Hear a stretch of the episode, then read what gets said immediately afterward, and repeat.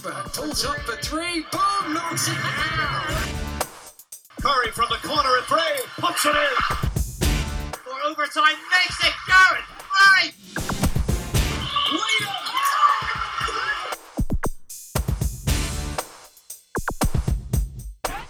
Hi there, big warm welcome from me, Mark Woods, to the latest edition of the MVP cast, brought to you in association with Total Environmental Compliance. Check out their consultancy services for a whole range of environmental issues at tucompliance.co.uk. And if you like the podcast, please, please hit the subscribe button, then you won't miss a single episode. And do sign up for the MVP newsletter that post up exclusive content on a regular basis. You can subscribe and have it delivered right into your inbox at mvp247.com. Now, these are interesting times for basketball out with the BBL, wherever you are in the UK. Of course, hoops at an amateur and youth level suspended until, well, next month at the very least, with lots of implications, of course, for developing that important next generation of talents as well. So, in this edition, let's talk to the figurehead of a club that, well, outside of Brixton's probably generated more GB internationals in recent years than anyone else. John Bunyan, the what do we call him? The puppet master of Falkirk Fury. Welcome to the MVP cast. Uh, hi, Mark, and uh, great to be on your show and talk a bit about, uh, as you say, away from maybe the top level. We are at the top level in certain parts of the club, but grassroots basketball and grassroots sports in general probably had as hard a knock as anybody has. Uh, you know, not without all the great work going on by everybody in the health services, etc. So, for a little bit of context, let's to start off with, describe the club setup that has been built at Falkirk Fury. Well, we started the club back in 1992. Myself and Keith, Mould, our son, were he was uh, just getting involved in schools basketball. Had always followed uh, my own basketball. Played for the, the police team for uh, 20 odd years. Had a really good police team, so Keith had always been involved, and uh, him and his pals at Falkirk High School. So uh, we thought we need to get on the Scottish level of basketball rather than out of the school side. So we started a club in '92 and went from one team uh, to currently have 18 teams and over 200 players. So a massive uh, male, female, uh, and all age groups. That's been a real focus for us, ensuring that you know we we have a our girls and our women engaged in basketball as well. So the, the start was 92 and Keith was 15, won the second division Scottish Junior League. We couldn't go into the first division as we were in it for the first time. And lo and behold, we couldn't go into the junior league as they changed the age group. So we went with that team straight into, I think it was under 21, under 23. And uh, we were really making great uh, strides uh, after a few years in that, adding teams, uh, a couple of girls' teams, junior boys' teams, uh, as well as our under 23 team. And then Scottish basketball, there was a bit of a fall off, and all the, the kind of up and coming teams like ourselves at Fury, St Mirren, Dunfermline Reign. Uh, were forced into the men's league in 1998 out of that, just as we were kind of developing towards and having a really strong uh, under 23 team. And Keith at that time in 98 went to play for the Edinburgh Rocks in the BBL. But lo and behold, within two years, we actually won the men's league, our first ever 13 men's title in 2000. So quick adaptation, some fantastic players. Kieran Achara as a junior played in that team. Old hand Steve Hoffman, who played for Solwright, uh, the great Greek guard, uh, great Scottish guard Dave Wallace, had a really fantastic team and really worked on uh, building the club from, from really that point on. And in the last decade, we've been really strong at all age groups. You've got a good overview of what basketball's like throughout the UK. I mean, put it in context, how we'll just talk at the men's league if, if we can, though. But as a comparison, how would you say Scottish League these days stacks up against NBL one, perhaps two? Right. Well, in the younger age group, we actually uh, we we we have had and have great younger age groups teams at under sixteen, under eighteen, and we competed in Fran- in uh, sorry Belgium in the Flanders tournament for oh five six years. A really elite tournament there that had oh over, I think there was over 20 countries at that tournament America, all of Europe, England. You know, we're playing teams like the Reading Rockets and beating them at junior age group. You know, so the very best Scottish teams uh, can really compete with some of the best younger age groups. As far as the, the older age groups and the senior men, our men's team, we have taken part in the BBL trophy four or five times. I think about three times we played the Rock, the Rocks, but we played uh, Loughborough's uh, second team, Loughborough Riders, two years ago, and you know they, they, they beat us by 20, 30 points. I think they had six under 20 GB internationals in their team. So yeah, and you can see the the um, the results that uh, these EBL Division One teams they, they give the BBL teams a hard time. So you know while we've got a really good standard here in Scotland, a lot of nearly all the teams are starting five will have ex Scotland internationals. They'll have their fair share of European players. We've had a number of American players in our team. So you know we have a, a, a good standard. I think that we need to take it to the to the next level, get nearer that pro level where we where we are a bit stronger, uh, as the EBL have demonstrated. We are in a lockdown, as we said at the start. I mean, describe as a club how's the last twelve months been for you? Well, it is about 12 months. The 13th of March, actually, uh, we pulled the plug on five semi finals. We were in of the six major semi-finals in Scotland, playoff semi-finals for senior men, senior women, junior men, junior women, and cadet men and women. We were in all. We were in five out of the six. We didn't make the cadet men's semi-final, but there was a decision made uh, with ourselves and Basketball Scotland, to their credit, supported uh, ourselves and clubs and saying, look, the 13th of March, which was actually about a week to 10 days before actual lockdown, we didn't go ahead with the playoffs that weekend, the semi finals. So that was our last competitive basketball to be. Well, actually, it was the quarter-finals a week before. And uh, we then had three months, four months of basically trying to keep our uh, players, our 200 odd players, their teams uh, actively involved with Zoom sessions, social media, really keeping them engaged. Um, that was a real focus until we were able, we were literally the first uh, Scottish club uh, with outdoor sessions. We got outdoors as soon as we could, all the correct, um, a lot of planning involved in that, Mark, not just getting the, the teams there 15 minutes apart their outdoor court, the all the parents at every session they had to fill out their their uh, forums to say there was no issues in respect of COVID. We did we did a whole raft of uh, social distancing etc. at these sessions. So we had a, a great start to that. It got you know the, the weather actually throughout the summer was really good. So it was all outdoor sessions until October. Unfortunately, we were able to then to not access our normal training venues because they are council orientated, school orientated. We've got a couple of other venues where we got indoors in October. We did temperature checks, etc. And right up until Christmas, we had some really meaningful indoor sessions. Contact was allowed for a while as well. So it was all really, after a slow start, really positive. And you know, 90 99 almost percent of our club players Nobody dropped out, all engaged, they all made the sessions. The parents were really supportive. We got 20 coaches involved, not just myself or Keith or any of our, you, you know, you and Carlo, Rebecca, Kim, all these guys are, we, we, had younger coaches step up and come forward and take the sessions. Uh, so it was really a positive time for the club in terms of uh, coaching and real engagement, actually. But since Christmas, uh, nothing at all up until this point in time. So that's been really difficult once again, keeping everybody engaged.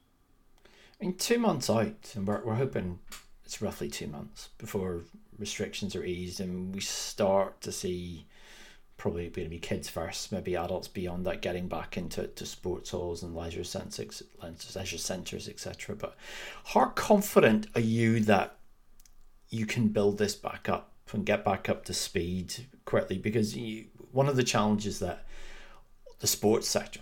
And like you were talking about, you know, whether it's, you know, arenas or the small local hall is the extra costs that's going to be involved with the protocols that'll have to be put in place or the you know the social distancing that will limit the numbers that can come in at once the cleaning regimes all these things which change the economics of grassroots sports what's what's the confidence level of being able to rebound properly from the hits of the last while well Basketball Scotland have engaged well in terms of uh, having meetings with clubs. You know, I've been on some of the competition uh, groups. There's also groups directly with clubs, keeping them up to date with current COVID regulations, what you can and cannot do. So that's been positive engagement, and we have actually worked on a timetable or plan, believe it or not, since lockdown almost way back in March with a, a yearly planning program of when we might get back training, when we might get back playing, and obviously that playing side, the competition side, has just been getting put back and back and back. So looking to the future, you know, I think we are hopeful that competition in season 21-22 may start end of August, September, you know, hopefully, particularly in the younger age groups obviously there's loads of clubs like our, just like ourselves have got lots of girls, boys involved in under 12 basketball. That they are the ones that have suffered the fewest restrictions. They can actually train outdoors at the moment, social distance, but they are the ones that have had a, the ability to actually train as normal a lot of the time and up till, and also under 14, 16, 18s, that has been the case for most of the time as well. So I think there's a degree of um, you know positivity. You've got to be positive, and you know we've got to uh, have that sort of engagement with our players and parents as well. You know, take if, if we adopt a, a negative attitude, then it certainly will be difficult to to rebound back from it. And to be fair, you know, the kids themselves, the players, they have been positive. But it's not just about being positive for them for basketball because when they came along to the sessions, outdoor, indoors, it was about engaging with their friends again, and that's you know that's something that you know I'm, I played a lot of football myself when I was young, etc. But a wee bit, you know, all we hear is football from people, but you know, there's a huge amount of grassroots sport, and I've been involved in swimming a lot. You know, these swimmers have never been in the pool, so it is going to be difficult, really, to get back to uh, all these sports, not just the ones that we see every day on the television. And, you know, basketball is one of the ones that, with the ventilation and halls and all the rest of it, it, it, it is difficult.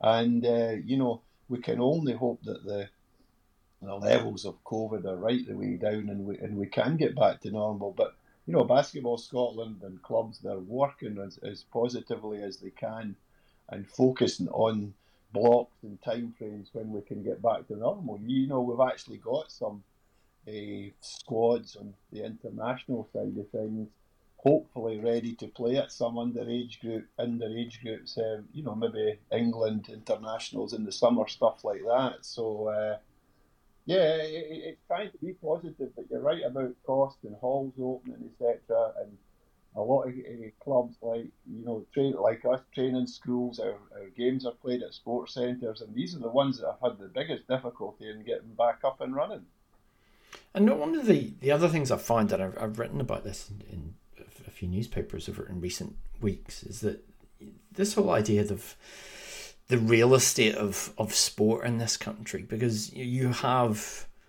by all metrics threats to our leisure centres, threats to our community halls, threats to, to swimming pools, as you mentioned as well, there because of the viability and the economic system completely being disrupted coming out of COVID and during COVID as well. With a club like yours, there is an infrastructure there, and you, you have places that you go, you have high schools that you use, sports centres that you play out, etc. But there, one of the cries has been for more financial help as a grassroots club and obviously an amateur club with that does a lot in its community, have you received financial help? Uh, our financial help, we have applied. There's there's lots of grants, uh, you know, we, and we have received some funding. Yes, we have received some funding in terms of sustainability for the future. So there has been grants, but not from the big publicity grants you see about money being given to basketball. That that none of that has come down to grassroots sports, as far as I'm concerned.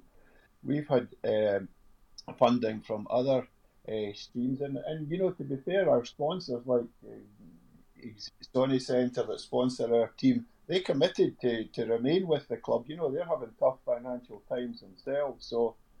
Uh, Yes, I mean the big thing is, Mark. At the end of the day, clubs need their own facilities, and in Falkirk itself, there is uh, currently uh, ongoing a, a, look at facilities to see if they're viable to to run them in the future. So you know, then and sports centres. We played in the Mariner Sports Centre for 25 years.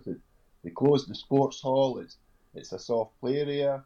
Grangemouth Sports Centre we play now, one of the few facilities in Scotland that's got two sports halls. There's a threat to close one of the sports halls. You know, so how can uh, teams and people that play indoor sport, clubs, etc., manage on almost one sports hall in a population of about 150,000? So, the, and, and we are we are investing at the moment. We actually got some further funding from another source. Where one of the things that we're doing at the moment, we've got a consultancy situation we're, we're investigating, trying to get our own facilities, as we have been for a number of years, and but very difficult and very costly. But yeah, when you're in the the lap of the gods the local authority and schools, etc., there are, there will be major issues. There's no doubt about that.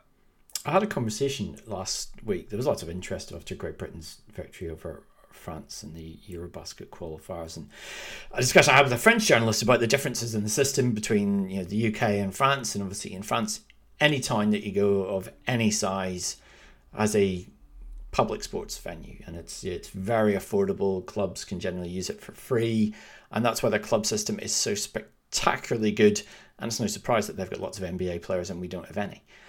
Do you think that that is probably the thing to unlocking club development because you know, clubs like yours are exemplars. There are not many of them throughout the country that have age groups all the way up to senior, male, female, and it, and it really works. And we'll talk about the players that you've developed in a while. But is that the missing link that we just don't have here? Is that easy availability, that constant access, that very affordable access that clubs could then go and do something that's much more long lasting, sustainable, and actually generates more talent.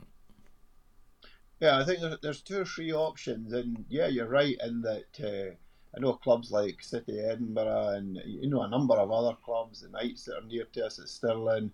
You know, cost is a major factor. You're, and you know, if the local authority put up costs and you're fighting with, you know, I have a great thing about why should indoor football be indoors? It should be outside. When I played football, I never played indoors. You know, and uh, taking up space that you know our competition requires us to be indoors so the correct use of facilities in my opinion is key for a start and um, you know so yeah it is. But you are fighting. When we go for our fixtures at the start of the season to Grangemouth complex you know we're fighting with people that have booked in advance and etc etc so the, the, there is a challenge there.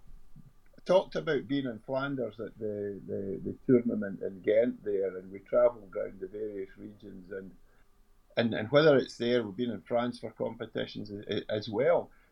Germany, a lot of what goes on in Europe, and you know this, Mark, is sports clubs. It's not just a basketball club that's used in the hall. It's handball, it's volleyball, it's a whole range of sports, and they have got massive local sponsorship. These these small venues that are visited abroad. They've got, you know, literally hundreds of sponsorship boards round the hall from the local community supporting them.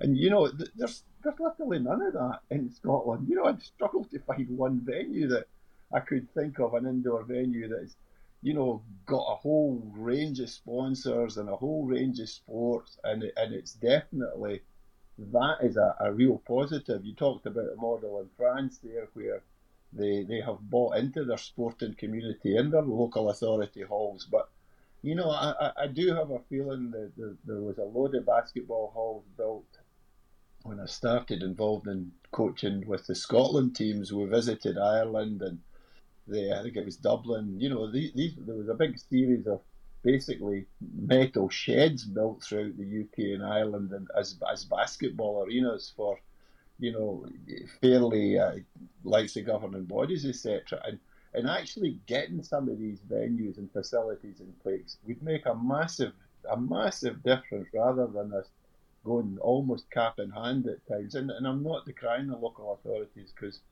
we have a great local authority their staff they work well but it's very difficult to to work out all your training time and all your game competition if you've not got your own facility. With your system, and let's talk start talking about the club a little bit here. And it's it's been such a, a success in terms of the players that's brought through. Yeah, you've got guys like Kieran Achara, Ali Fraser's at Leicester now, Fraser Malcolm who's who's at the Rocks. And that those sort of things don't happen in isolation, of course, in terms of you know the, the coaches that are available, volunteers, etc., and things like that. How how have you gone around about creating a a culture, I guess, but also you know a, a coaching system, a development pathway, everything, all the nuts and bolts that you have to put in place that has a small club, relatively speaking, like yours, creating absolutely top class players who can play for their country. Yeah, well, I, I've maybe been fortunate and I've been pretty much backed up with with family as well. Keith and Johnny playing for. I forgot about Jun- Bunyan Junior. I do apologise, Johnny, who I'm sure will listen to this. Yeah, Johnny and the, the Great Britain squad the same time as Ali and Keith in the BBL. You know, Kim playing for our women's team and coaching all the team. So it's that family has been positive, and you know, a lot of folks said to me, "Oh, once your kids aren't playing, you'll lose interest in the club, but far from it. You know, I've coached loads of teams with uh, without any of my family in the team, and or, or them being involved. So uh, it was very much once we got started and focused on having a strong club. We because I was involved a lot in swimming. I was swimming coach for years, and one of the key things was making sure you had your 10, 20 swimmers in each age group, boys and girls each year. So that's been a focus for us in the club, making sure. And we have a great primary school programme here. We work really well with active schools and other organisations where, you know, our target at under 10, under 12 is to have 20 boys and 20 girls at each age group as they move into under 14, under 16. So you have got strong squads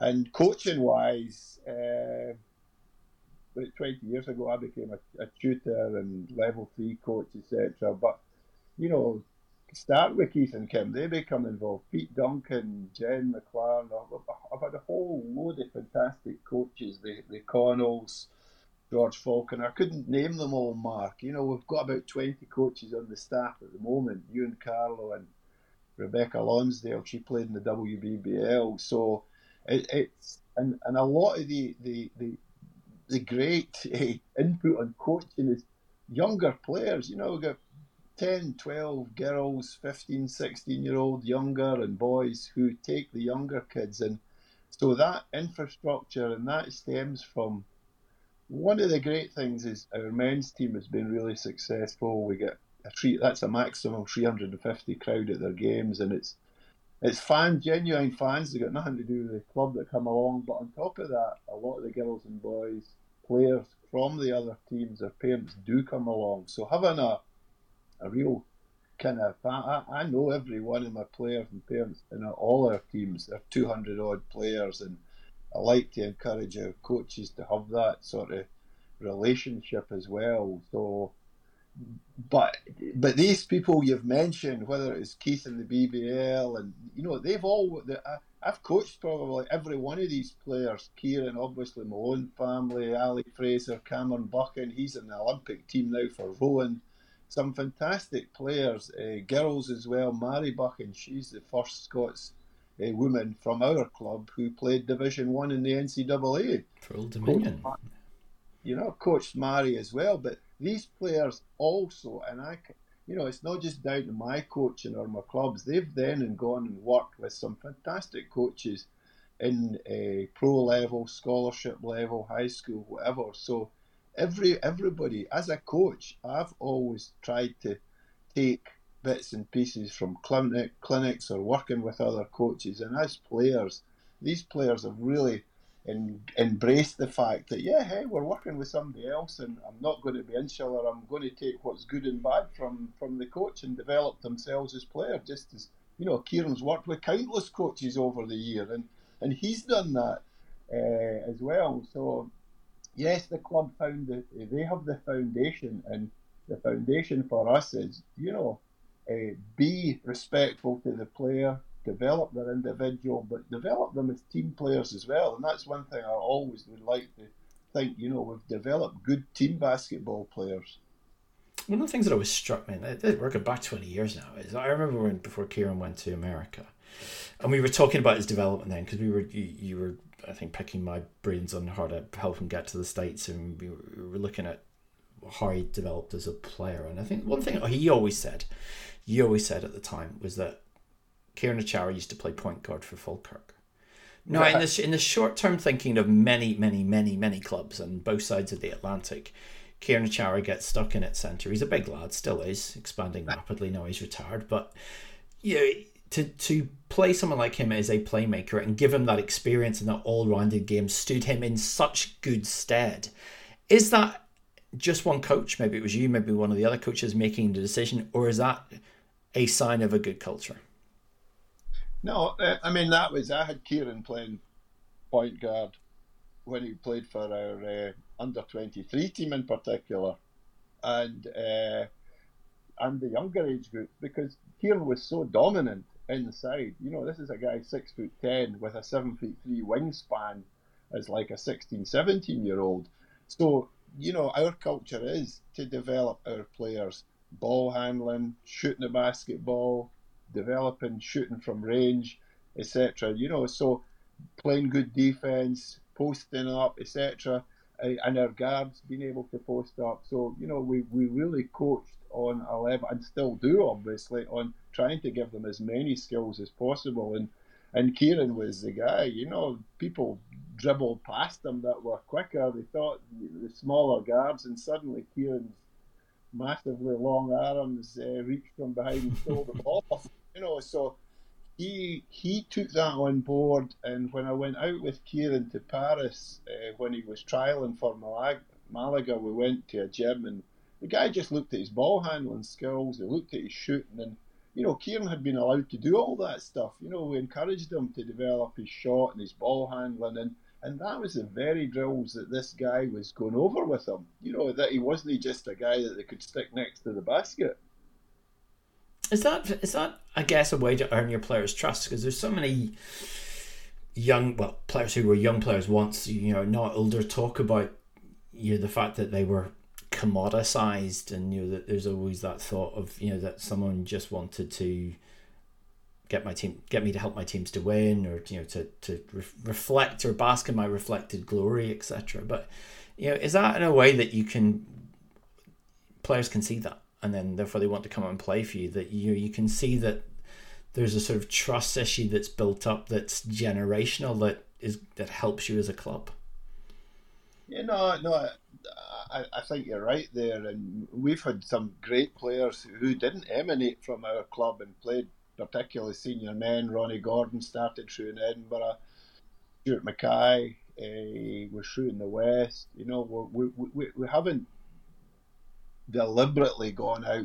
There, there's a rule in basketball which is actually a, uh, they've kind of gone away from it. I don't know if they should, where you know younger players couldn't switch unless they geographically had moved or there was some major rift in the club, etc. So there was tight control on kids staying within their own programs. And you know, we've got such great players in our club that we want to develop and, and, and bring in. I haven't brought in a lot of players, but yeah, the uh, some of the former rocks that have come and played for us, Boris Matrikov, Bantu, you know, these guys have come in and you've got as a coach I've got to respect their abilities and you know they they all get reciprocate that respect and you know we work we've always worked as I say very much on a team ethos in that it's not all about one player. It, it's about players making other players better, as, as, as people rightly quote. So I, I do think over the years we have really tried to focus on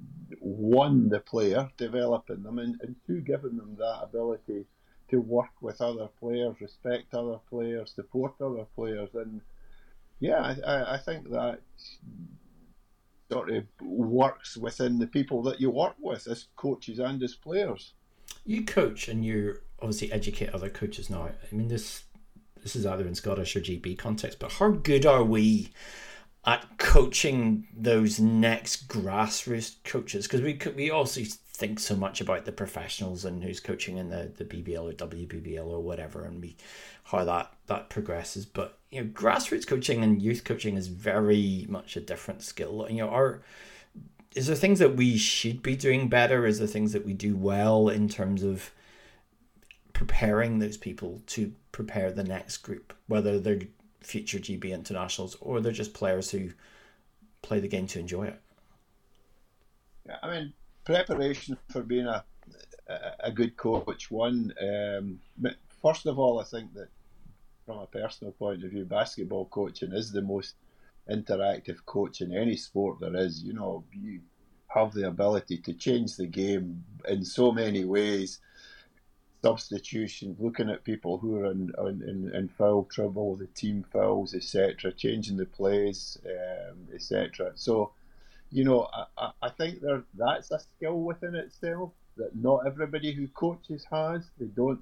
Not everybody has the ability to think quickly and, you know, have all all these variables going on in their head about team fouls, where you are on the clock, etc. So, uh, uh, you know, being that kind of coach, a game coach, is a skill within itself, and you can only get to that level by coaching games. You know, and I've coached thousands of games at every level there is, from under twelve to elite basketball, and you know, you're as a coach, you've got to be ready to go. I've always been relatively active as a coach, um, so there's that side in terms of making our coaches better, I think that most coaches that you see today that are, are younger, they will definitely have spoken about or have it, had experience of working with uh, a mentor, older coaches, or as a player, taking a lot from the people that have coached them, whether it's in their club or on an international basis or whatever. So, you know, in my, in my mind, the best coaches are the ones that are are taking on board so many transitional things as we change, whether it's analytics, whether it's strength and conditioning, as far as players. It's not just about the basketball side. There's a whole whole raft of management and how to handle people as well. You know, been a great one for everybody's different. Be great if we could just make the same statement to ten faces on a timeout or at half time. think that that was going to have an effect, but it doesn't because everybody's different. You have to, you have to alter at times what you are saying. Yes, sometimes you have to make general statements, but you know the so the uh, are are we doing well in terms of that? Well, uh, in Scotland, you know, I I think that uh, there are a lot of good coaches, young and old, uh, still involved in the game and involved in the game at present. A lot of up and coming coaches. I, I think it's like everything else, it's what you want to make of it. Ultimately, you will be the one that that, that makes yourself a, a good coach, makes yourself a respected coach, and uh, someone that someone wants to play for. Uh, you know, if you sit back and do nothing, well, you know, no, people really, players in actual fact, you know, a lot of the time they, they go to teams because they look at the coach and say, Am I going to learn something from this coach? You know, or, or, or am I just going to be part of a team and the, the, nothing's going to be new? So coaches really have to be on top of their game with players. Your club is one of like hundreds up and down the country that's got involved with the junior NBA program and treated it from a from a club's perspective. It's always been something I've you kind of work think about looking from the outside. Is it just a marketing exercise to get kids into the NBA? Is it is does it make a difference? What's your perspective? Well, junior NBA, we got involved in it a couple of years ago uh, when it came, into, it came into Scotland about three years ago and started in Edinburgh. So mm. it was exclusively working with primary schools in Edinburgh, then worked in Glasgow. And last year we worked throughout Scotland and we were involved in the programme. And uh, yeah, it's a really good programme. Uh, I think there's a lot of positive material that it carries that's easily available for coaches and for youngsters to look at and you know take inspiration from. So, uh, you know, the NBA, WNBA, that's what it is, and I know there's more push to get the WNBA side of it in as well.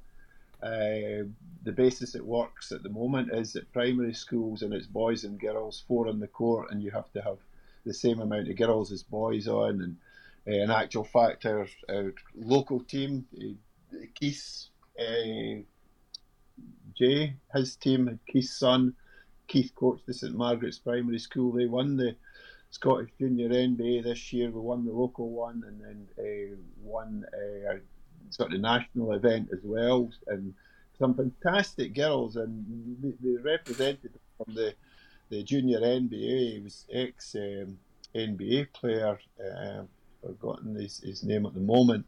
He he was just. In fact, I later found out he had a daughter about nine or ten, and he was really amazed at some of the ability from our younger girls as well. And you know that's one focus we have. We're really focused on our female players equally, and that's rightly so, of course, as the male players and uh, younger age groups. Um, so it's a focus at primary school. It's getting bigger. It's going to be once it starts back. As a result of it also extends to slightly older age groups, the junior NBA. We've had one player gone to a junior NBA camp in Europe, and he got picked up and play, played at week two or three weekends for his Italian team, Andrew Melville, which was fantastic.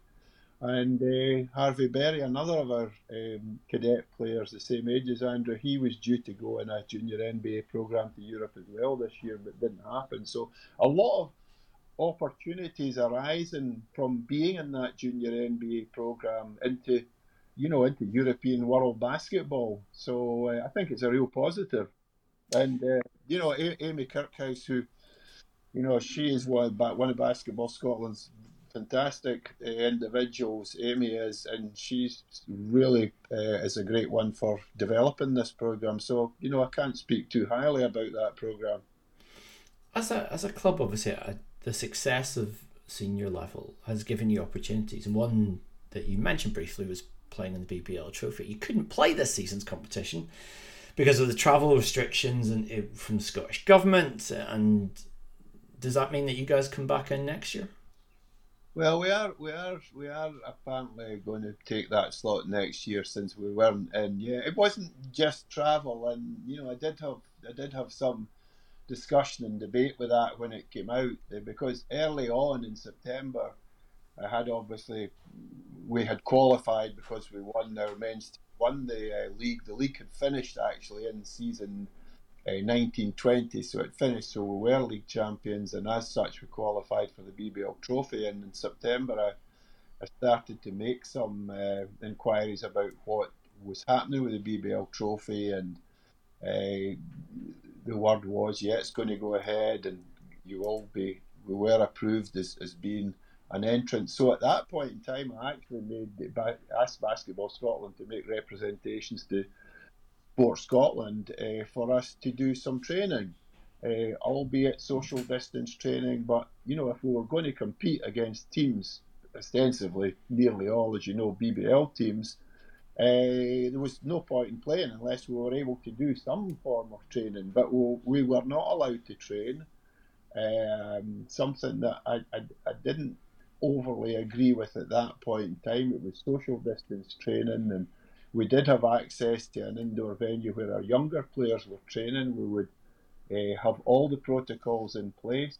We uh, that the, uh, for example, the Rocks or the Caledonia Pride had in place wasn't allowed. And, and actually, way back in September, we were told by Scotland, um, and what's more, you'll not play in it.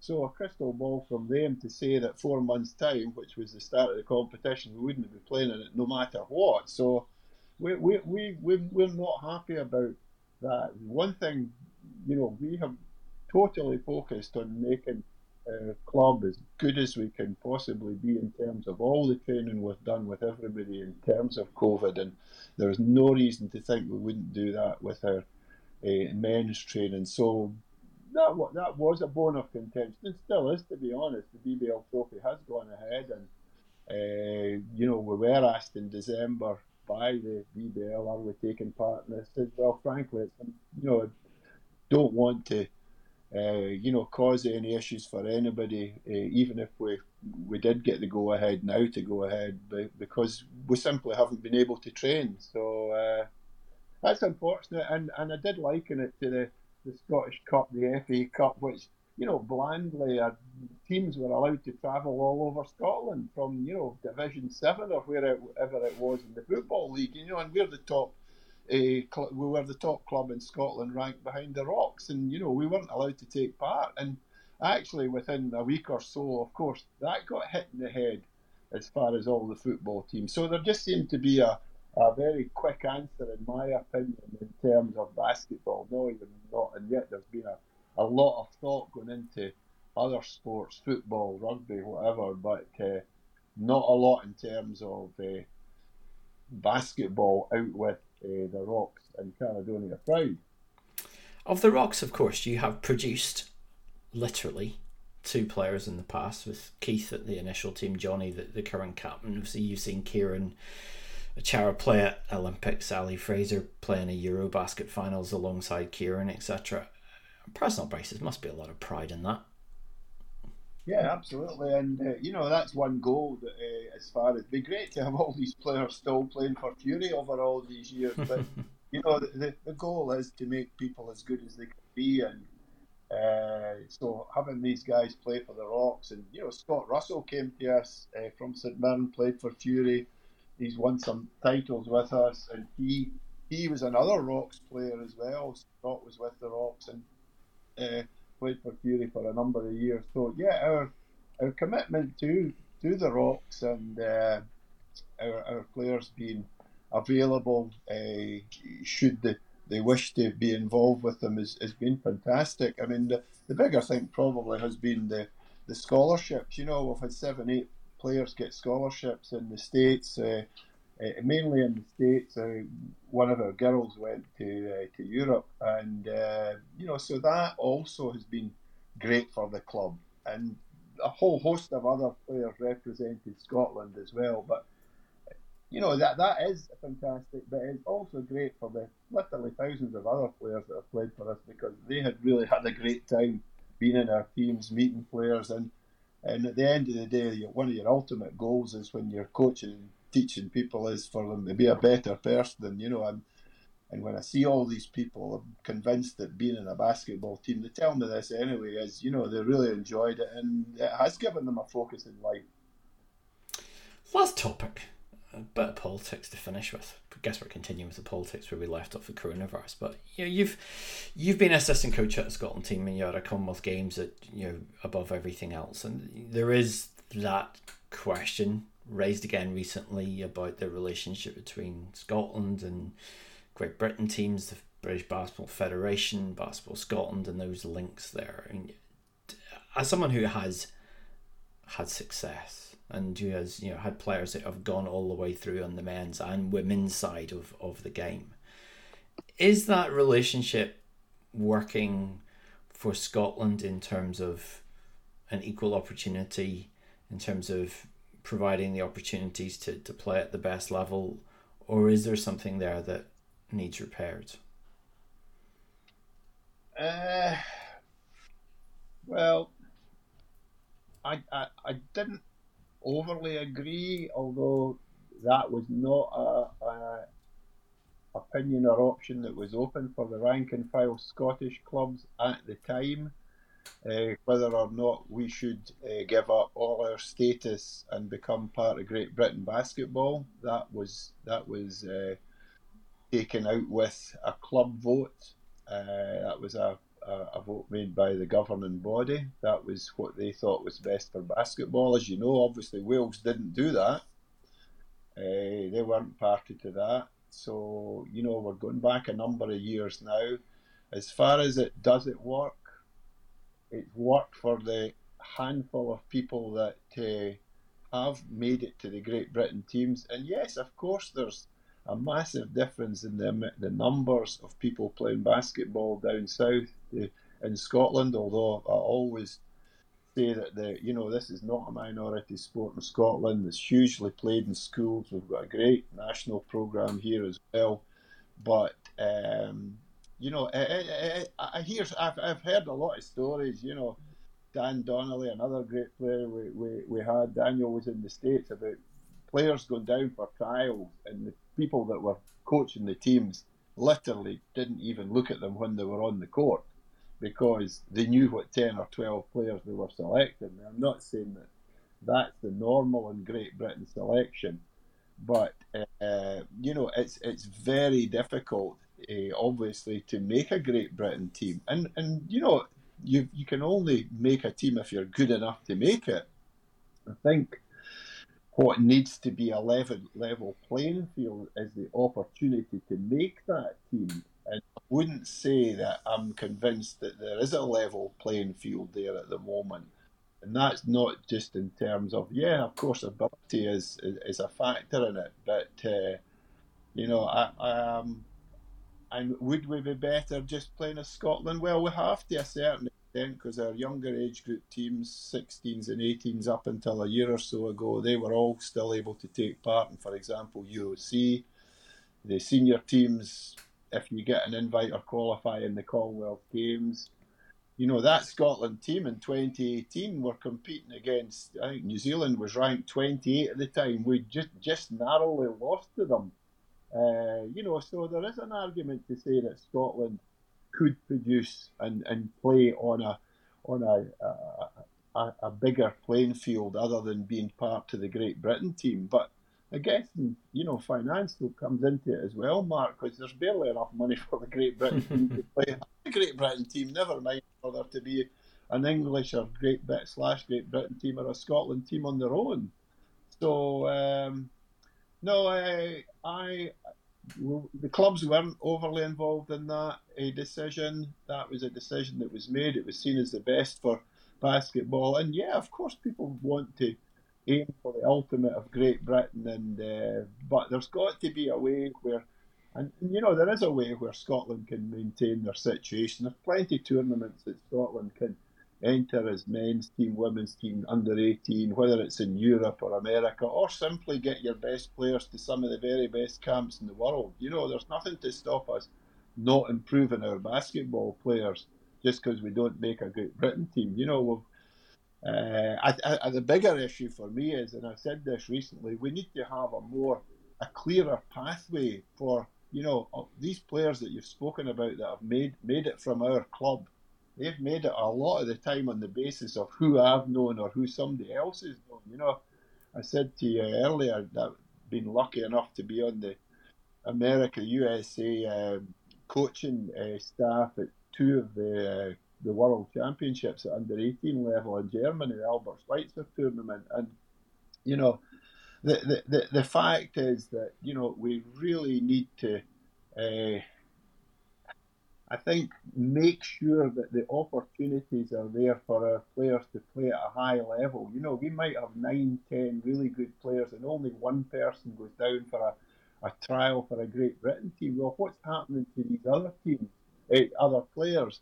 And not only that, you know, on an individual basis, are we are we signposting them how to get to college in the states or a program in Europe? We've had a we've had a couple of our own players go down to Myerscough and one of the other academies in England as well. You know, so England's leading the way in terms of obviously their academies, their work with universities, their their ability to get players to the states, and that's something that you know, in my opinion, and I've I've said it to uh, Barry Lang, whose performance they get on well with Barry, that you know this is a, a, a, missing link in the development of Scottish players is getting them to the next level. It can't be up to people like me saying, "Well, I know this coach over in the states or here or there," and, and that's really key. Well, we hope you continue to make some GB players available. That'd be yeah, help us a little bit in the future for your baskets to come. But thanks so much time for your time and spending some time with us and telling us all about Falkirk Fury and keep doing some great work. When eventually the doors reopen, John Bunyan, thank you for joining us in the MVP cast. Okay, cheers, Mark. That is it for this edition, brought to you with our sponsors at Total Environmental Compliance. Search for them on Google or give them a follow on social media at TU Compliance Limited. You can, of course, get all our previous editions at MVP247.com. You got a bunch of basketball news there as well. And you can also sign up for the new post up from MVP, our weekly newsletter. If you want to get in touch with me, reach out via Twitter at Mark Britball. Another edition of the MVP cast coming very, very soon. But for me, Mark Woods, thank you so much for listening, and it's goodbye for now.